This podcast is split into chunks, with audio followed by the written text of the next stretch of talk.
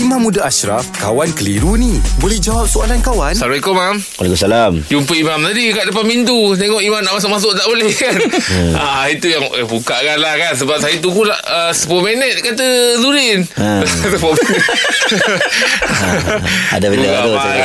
Ada-ada masuk-masuk kena. Itu kat Imam. Mam, ya, ya, ya. ada soalan daripada Nur Hashimah binti Muhammad. ha. Dia kata dia sedang dalam usaha menghafal beberapa surah uh, seperti surah Yasin, Al-Waqi'ah, Al-Mulk.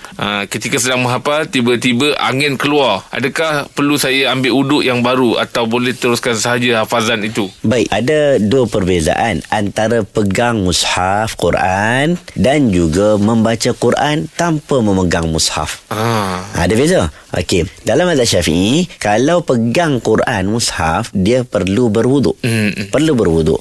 Tapi kalau dia tak pegang Quran, dia baca saja, tak perlu wuduk. Oh. Yalah, kita, kita duduk saya saja baca. Contoh je hafal Yasin, baca Yasin wal Quranil Hakim. Mm. Kalau dalam sesi hafazan dia sedang baca tanpa dia pegang Quran, maka dia boleh teruskan bacaan Quran tanpa dia pergi ambil wuduk. Alhamdulillah, kalau contoh dia tengah pegang Quran, baca. Mm. Dia baca baca baca tiba-tiba terkentut. Mm. Ha, dia letak Quran, ambil wuduk. Ha, tak payah. Kalau dia nak pegang Quran lagi, dia ambil wuduk lah. Tapi mm. kalau dia letak Quran, dia teruskan bacaan dengan dengan cara hafazan. Mm-mm. Tanpa pegang mushaf, maka dibolehkan. Dia tak perlu ambil wuduk. Ha, oh. Tapi kalau dia nak pegang Quran, maka dia kena, kena ambil wuduk lah. Itu dalam qaul mazhab Syafi'i. Ha, kalau kita lihat untuk orang yang nak pegang mushaf Quran, dia perlu mengambil wuduk. Baik, Mam. Terima kasih, Mam. Baik. Alhamdulillah, selesai satu kekeliruan. Anda pun mesti ada soalan kan? Hantarkan sebarang persoalan dan kekeliruan anda ke sina dot my sekarang. Kawan tanya, Ustaz jawab, dibawakan oleh Telekong Siti Khadijah. Beli jiwa yang tersayang dan meriahkan pembukaan butik S K di Aeon Bukit Indah, Johor dan Aeon Rawang dari dua puluh lapan Februari hingga satu Mac ini.